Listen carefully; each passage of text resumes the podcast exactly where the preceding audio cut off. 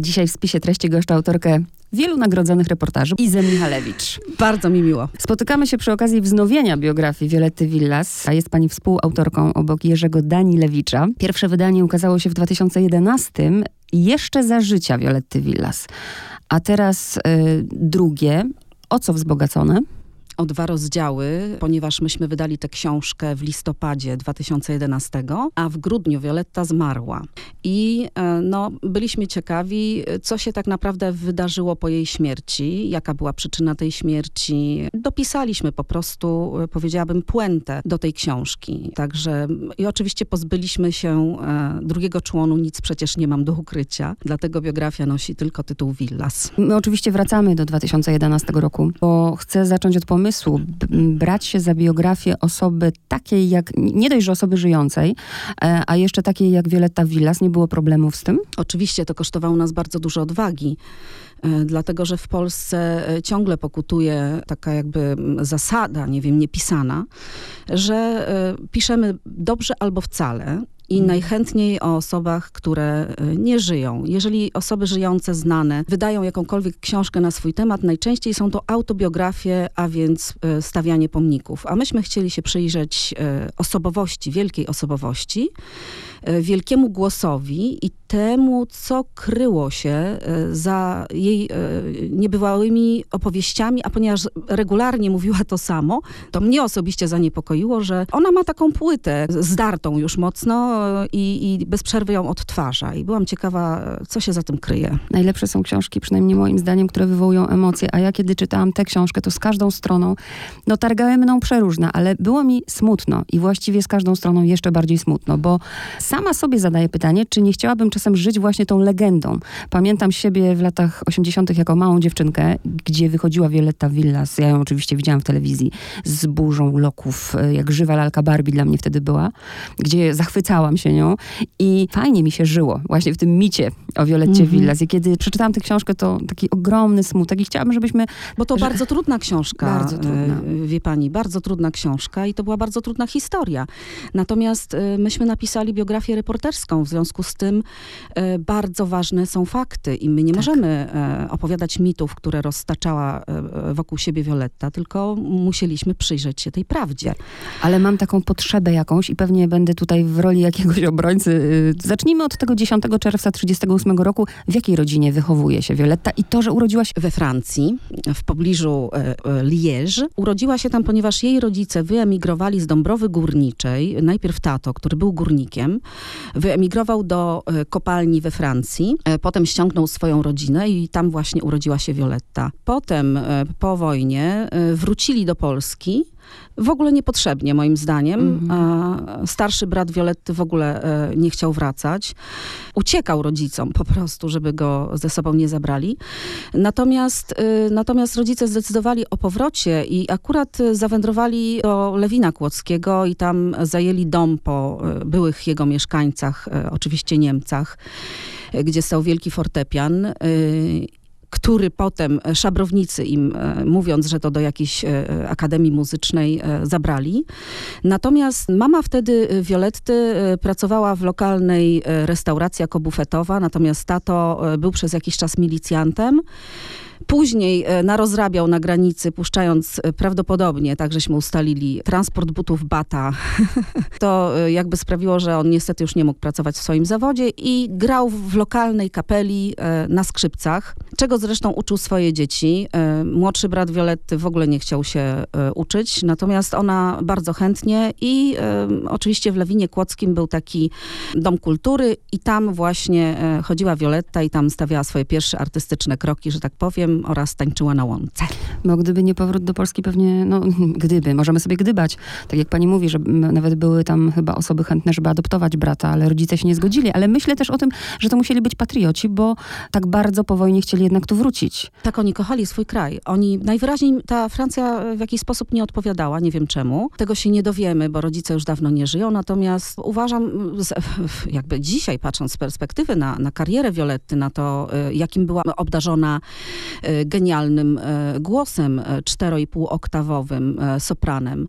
Więc wybitnie w ogóle przy barwie głosu jej, wyjątkowej, bo to takie głosy zdarzają się raz na 100 lat, naprawdę, proszę państwa. To patrząc teraz dzisiaj z perspektywy, y, myślę, że to był błąd rodziców, bo gdyby ona jednak zasiała się tym, jako to ziarno na francuskiej ziemi, zaszłaby bardzo, bardzo daleko, dlatego że ona z tą swoją koloraturą głosu i, y, i ze swoją osobowością barwną niezwykle, tam byłaby do przyjęcia, a w szarym PRL-u niestety nie. Czyli można tak powiedzieć, że Polska nie była gotowa na nią. Absolutnie nie. Absolutnie nie. Ona bardzo chciała forsować styl, który wt- wtłoczyli ją niejako e, Amerykanie, ale jej się ten styl podobał, jej odpowiadał i taka chciała być w Polsce. To życie jak sinusoida, ale po kolei, chociaż wiem, że mamy czas ograniczony, więc chociaż tak będziemy dotykać. Mhm. Jako mała dziewczynka w tym rozdziale y, podobało mi się, teraz nie pamiętam, czy szli na poziomki, czy ona do pracy się nie garnęła, tylko ewentualnie mogła im pośpiewać. Czyli artystka już można powiedzieć od dziecka. Oczywiście, ona, y, ona w ogóle y, po, y, po, początkowo myślała, że będzie tańczyła w balecie, więc robiła te różne e, gwiazdy na, na łące lewińskiej koło swojego domu, gdzie obok y, również biegnie taki ogromny, z 1905 roku bodajże pamiętam, wiadukt kolejowy. Ja też chodziłam tym wiaduktem, bo z tego wiaduktu dobrze widać dom Violetty, do którego trudno nam się było dostać. Ale y, w końcu, y, ponieważ chodziła do lokalnego y, domu kultury, to tam odkryto, że ona ma wspaniały głos i chciała się uczyć śpiewać po prostu. Czarowała tym głosem wszystkich. Już się wyróżniała, bo ja co do tej trudności jej charakteru, to też właśnie czytając to zastanawiałam się, na ile doświadczenia nie, nie jakby nie ukształtowały jej, czy na początku miała aż tak trudny charakter jako dziecko. No nie czułam tego może aż tak bardzo. Chcę zapytać o to, bo to, że gwiazdy z czasem tworzą jakieś tam mity i legendy, to podobno tak jest, nie wiem. Ale jak pani myśli, dlaczego ona tak bardzo wypierała ten moment zakochania się w gospodarku? Właśnie tego nie wiem. Ja myślę, że się tego wstydziła y, i nie wiem, dlaczego się wstydziła, ponieważ y, ja, myśmy w ogóle przepytali koleżanki z czasów y, dzieciństwa Violetty, które jeszcze żyją, mieszkają w Lewinie, w ich pamięci. Ona zachowała się jako dziewczyna, którą zresztą bardzo chłopcy lubili, ponieważ ona się już wyróżniała wyglądem, miała przepiękne włosy, nosiła ogromny warkocz, za który ją ciągali, ale ona była po prostu zakochana w gospodarku. Tylko, no bo wie pani, e, za mundurem panny sznurem to był e, porucznik w pięknym mundurze. Jeździł konno, podobał się bardzo wielu dziewczynom w tamtym okresie.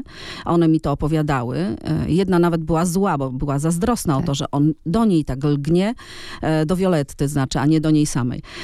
Więc ona była zakochana, ale nie chciała wychodzić za mąż. I ja myślę, że tutaj gdzieś pęknięcie nastąpiło, bo tego żeśmy nie ustalili i to jest wielka tajemnica Violetty, którą zabrała do grobu, bo ona bardzo wcześnie zaszła w ciążę. Mając e, 16 lat musiała wyjść za mąż za niego, bo rodzice ją do tego zmusili. Myśmy liczyli, kiedy ona Właśnie. urodziła, e, e, liczyliśmy to dokładnie. Ona urodziła e, e, syna e, no, w takim okresie, że nie mogła być w ciąży wychodząc za mąż. E, I, I to, żeśmy po prostu liczyli miesiące i tak dalej. E, Natomiast e, wydaje mi się, że rodzice po prostu chcieli, mm, no to była taka typowa katolicka rodzina i widziała to, tę wielką zażyłość Violetty i nie chcieli po prostu, Żeby żeby, ludzie nie gadali. żeby ludzie nie Mhm. gadali. Dokładnie tak. I oni zresztą zmusili do małżeństwa jej starszą siostrę Wandę i pierwszy mąż potwornie ją bił. Była ofiarą przemocy domowej i ojciec później starał się unieważnić to małżeństwo. Unieważnili je oczywiście e, i ojciec przepraszał córkę za to. Także zmusił obie córki do wyjścia za mąż, niestety.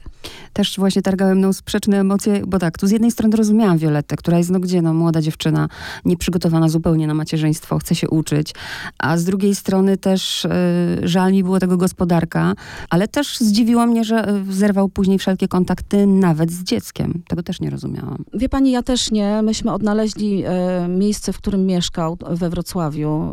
E, ja tam zadzwoniłam domofonem powiedziano, że już go tu nie ma, on poza tym chyba nie żyje, więc e, też nie rozumiem tych wyborów, ale myślę, że to Violetta raczej zerwała te kontakty. Jakby nie chciała, bo wie pani, kobiety bywają okrutne, zwłaszcza dla mężczyzn i mm, no, kasują kontakt z dzieckiem. W związku z tym ona nie chciała najwyraźniej, żeby gospodarek w ogóle był w jej życiu. Mhm. E, więc, e, więc po prostu tak to musiało wyglądać. Rozmawiamy teraz, już się słuchacze domyślają o tych mitach, które jakby burzycie w tej książce.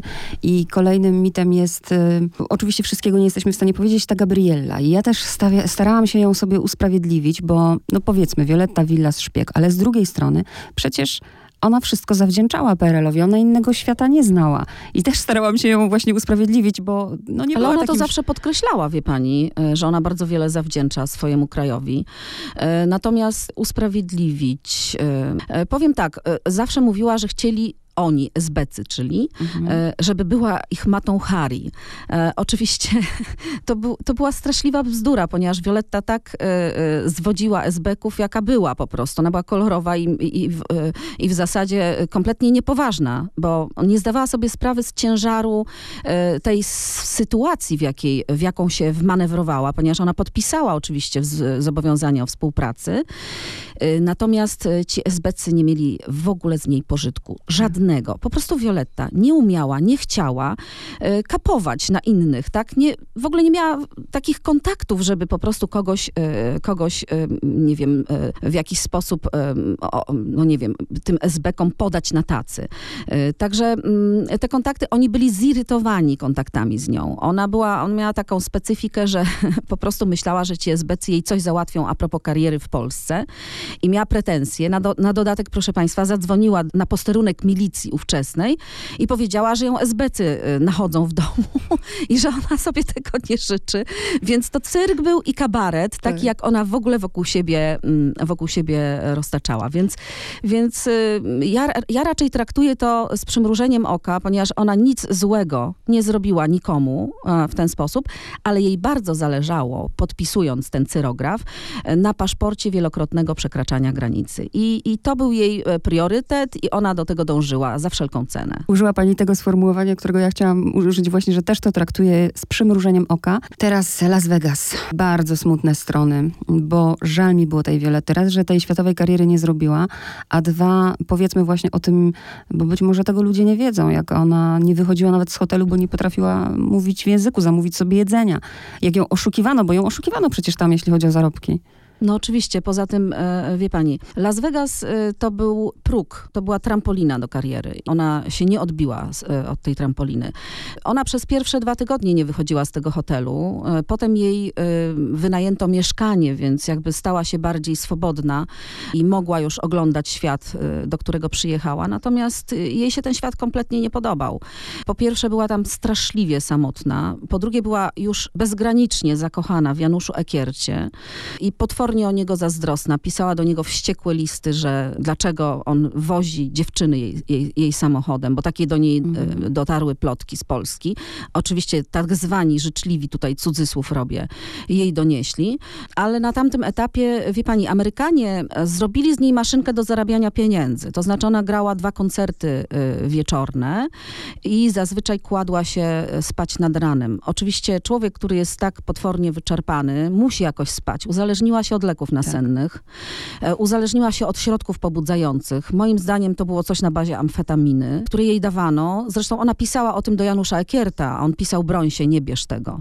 E, więc oni bardzo intensywnie zresztą ze sobą korespondowali w tamtym okresie. I, i my właściwie dowiedzieliśmy się od pana Janusza, świętej pamięci, zmarł w 2016 roku niestety, w jaki sposób to jej życie w Las Vegas wyglądało. Więc ona grała dwa koncerty.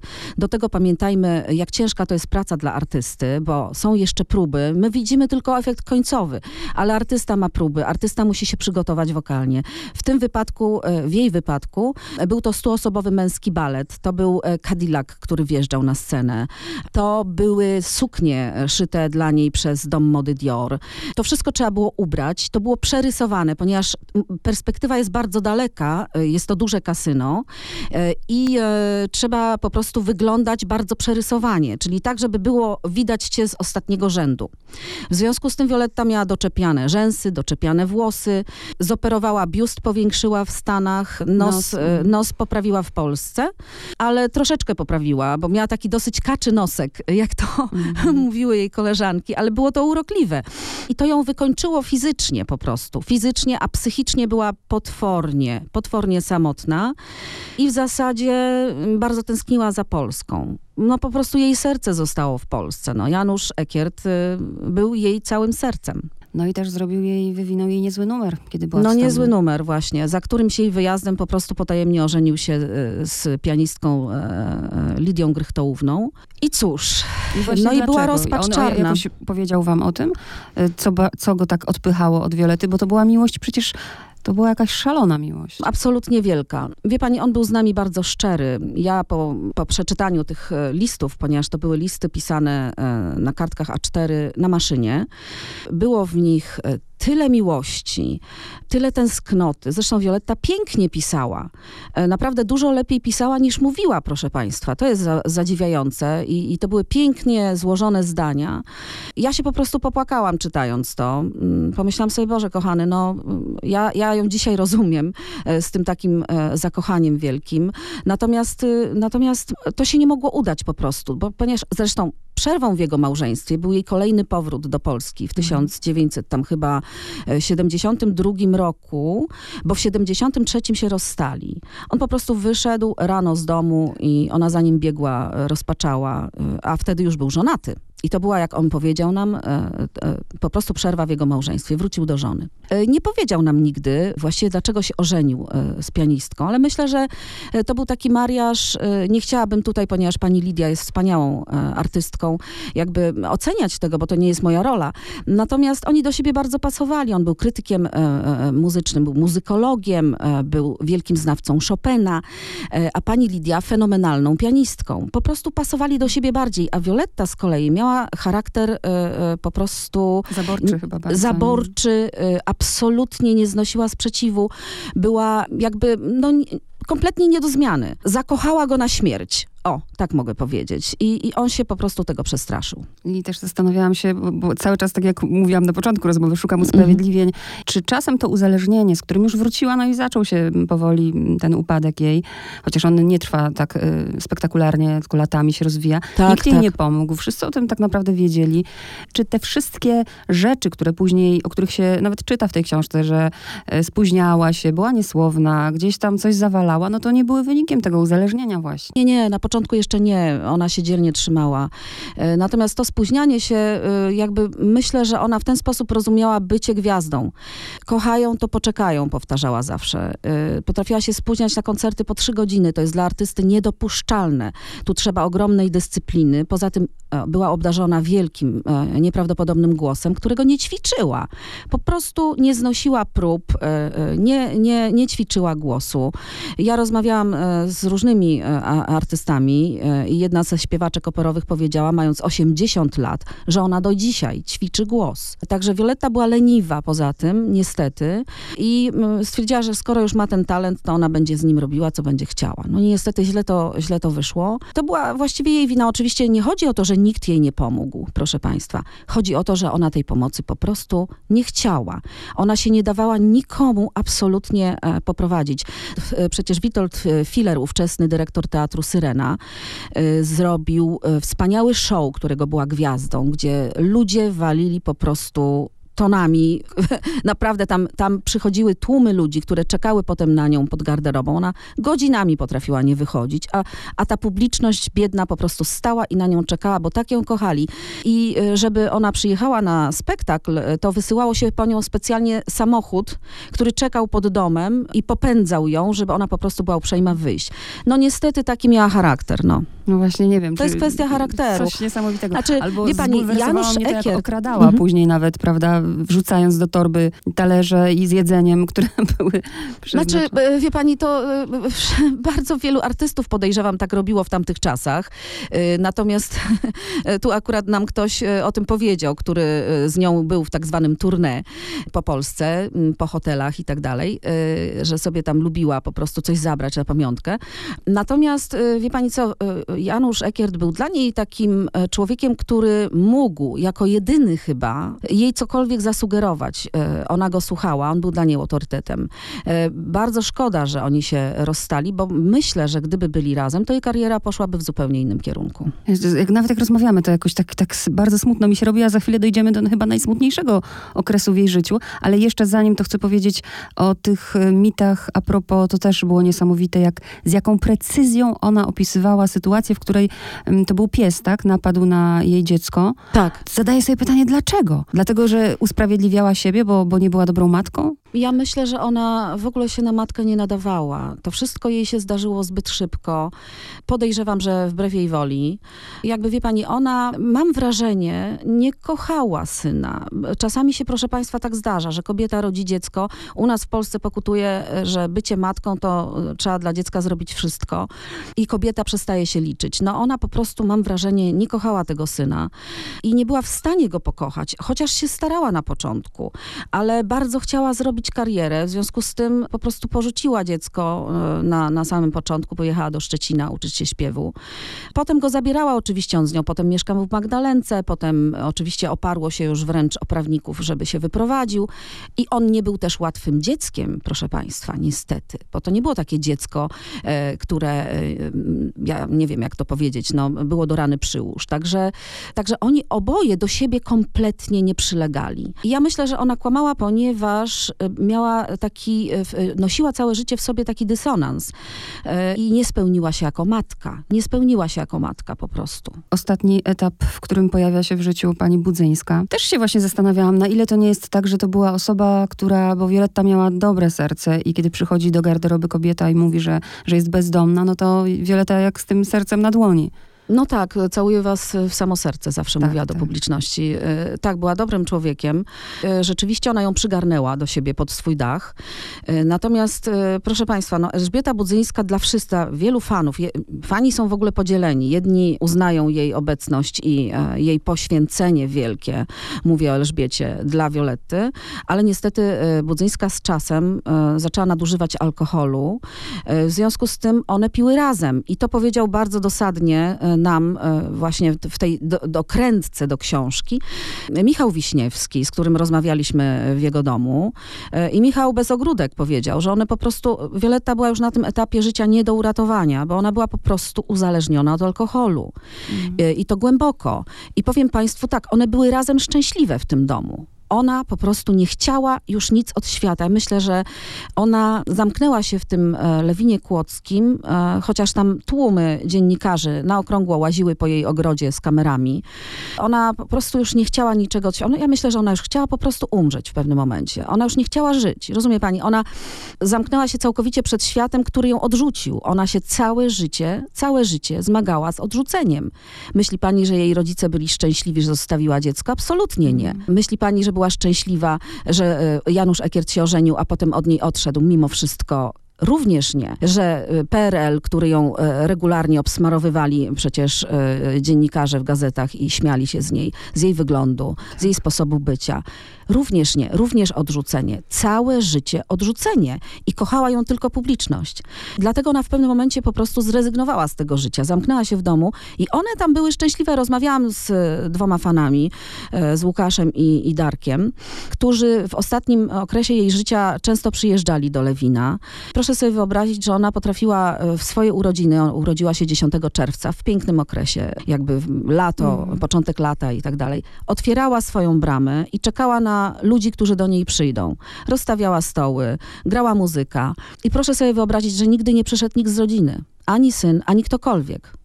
Więc mówienie o tym, że nie można się było dostać, no owszem, ona się zamykała przed mediami, ale nie przed ludźmi, nie przed tymi fanami, którzy ją kochali. Fani ją regularnie odwiedzali, proszę pani. A to synowa właśnie mówi, że to Budzyńska zrobiła wszystko, żeby ją izolować. Czyli to są kłamstwa. E, wie pani co, trochę ją, ja też miałam takie wrażenie, że ją trochę izolowała, ale proszę sobie wyobrazić, że w końcu nam się udało z nią porozmawiać. Ona nas zaprosiła do domu i była bardzo życzliwa. Więc ja myślę, że tutaj w grę wchodził oczywiście alkohol, ale Violetta nie chciała, absolutnie żeby ktokolwiek, ktokolwiek ingerował w jej życie była tak e, e, apodyktyczna. Ona w ogóle była apodyktyczna pod wieloma względami, bo nie dała sobie niczego narzucić. I to ona dyrygowała tą Elką, a nie Elka nią absolutnie. A te zaniedbania, te, mm, już mówimy później o sekcji zwłok. Proszę państwa, już wyjaśniam. Violetta nienawidziła, żeby ktokolwiek ingerował w jej życie. Dotyczy to również lekarzy. Jak była chora, nie chciała jakiegokolwiek lekarza. Czy pani rozumie, że, y, y, że ta y, biedna Elka, która niejednokrotnie próbowała w jakikolwiek sposób tych lekarzy wzywać, nie dało się. Nie przyjmowała, po prostu koniec. To jest bardzo ważne, co pani mówi, bo jednak tak w środowisku i w ogóle w mediach jest taki lincz na tą panią Elżbietę. Jest lincz, ja to- uważam, kompletnie niepotrzebny. Zresztą Michał Wiśniewski, który sam wyszedł z choroby alkoholowej, doskonale wie, z czym to się wiąże. No jej mankamentem największym był alkoholizm, niestety. E, Ja patrzyłam na to e, z przerażeniem, bo widziałam ją niejednokrotnie upitą. I e, tylko proszę mi wierzyć, że jak Violetta zażądała alkoholu, to jej nie można było odmówić. Jak zażądała czegokolwiek, zrób mi mielone, to nie można jej było zrobić schabowego. Y, Kiedyś Elżbieta y, w, w obecności fanów powiedziała, y, Panciuniu przebierz, bo tak się do niej zwracała, Panciuniu przebierz tą brudną koszulkę, bo chłopaki przyjechały, siedzą i patrzą, tak źle wyglądasz. A ona na to, jak się nie podoba na brudno, to na czysto trudno. I koniec. I to samo dotyczyło, proszę państwa, leków, jakiejkolwiek formy zmuszania jej, bądź narzucania jej czegokolwiek. Czyli I tak ostatni samo było występ to Mhm. jest jej decyzja tego, jak wyszła, tak? Absolutnie tak. Ona się w ogóle, proszę Państwa, przed e, tym koncertem, jak dojechała już do Kielc, zamknęła e, w łazience. W ogóle nie chciała wyjść. Powiedziała, odwołajcie to wszystko, ja nigdzie nie jadę. Ja nie będę śpiewała, proszę to odwołać. Koniec. Nie, nie ma koncertu. Fani stali pod drzwiami, pukali do niej. E, Jeden z fanów opowiadał mi właśnie, że w ogóle to Darek oczywiście, Dariusz Bednarek, że tak długo stał pod tymi drzwiami i mówił, panciuniu, wyjdź, proszę cię, wyjdź. I tak, aż wreszcie na nią huknął. Nakrzyczał na nią. I ona wtedy się wściekła, wy, wy, wypadła z tej łazienki i ty nie, ty nie będziesz na mnie głosu podnosił. Ale wyszła i poszła na ten koncert. Ale wszystko było przygotowane, proszę państwa. Proteza, włosy, wszystko. Wszystko. A ona nie chciała sobie nic dać zrobić i tak jak stała, tak poszła. Taki był tego efekt, proszę państwa. To nie była wina Elżbiety Budzyjskiej. Y, Na koniec jeszcze ja oglądałam wszystkie programy i Młodego Szczygła z Violettą Villas, wtedy jak one były w telewizji na żywo. I pamiętam też wideotekę dorosłego człowieka i to, co zrobiło na mnie takie przeogromne wrażenie.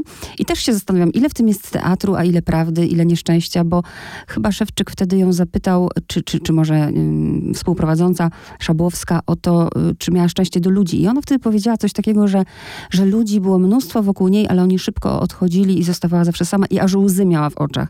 Czy ci ludzie odchodzili przez jej charakter? Wie pani co, na pewno była w tym cząstka prawdy, y, że przez jej charakter, bo charakter miała bardzo trudny. Ale ona umiała się naprawdę przyjaźnić. Bardzo przyjaźniła się e, z państwem nowotnikami, obok których mieszkała właśnie tam w Magdalence. I oni do dzisiaj wspominają ją jako ciepłego, dobrego człowieka. Mimo, że nie jeden numer im wywinęła oczywiście, ale y, w przyjaźni y, to jest tak, że y, kochamy swoich przyjaciół za to, że są i dobrzy, i fatalni czasami. Więc z całym inwentarzem bierzemy e, tak, jak stoją, prawda, przyjaciół. Natomiast od Violetty ludzie odchodzili faktycznie, faktycznie. Ona była im potrzebna tylko wtedy, kiedy mogli na niej zarobić. I to jest bardzo smutne. A na koniec już e, pani zdanie, jako autorki, bo przecież bardzo blisko była pani ludzi, i Violetty, i, dzień, i listów. Jaki pani ma obraz w głowie Violetty? Jako nieszczęśliwej? To była e, wielka chodząca sprzeczność. Ona nosiła jakby w sobie dwie osobowości. Prostej dziewczyny, Czesi gospodarek, która je śledzie i kocha e, jajka na twardo, których potrafiła zjeść kilkanaście. I e, kobiety, która mm, w oczach ludzi, publiczności, artystów innych jest wielką diwą. I tej sprzeczności ona po prostu nie uniosła. Nie uniosła sławy Violetty Villas. Mam takie zdanie, że to był bardzo nieszczęśliwy sam ze sobą człowiek. Bardzo nieszczęśliwa jako kobieta, bardzo niespełniona jako matka i bardzo niespełniona jako artystka. Smutne podsumowanie, ale prawdziwe. Niestety.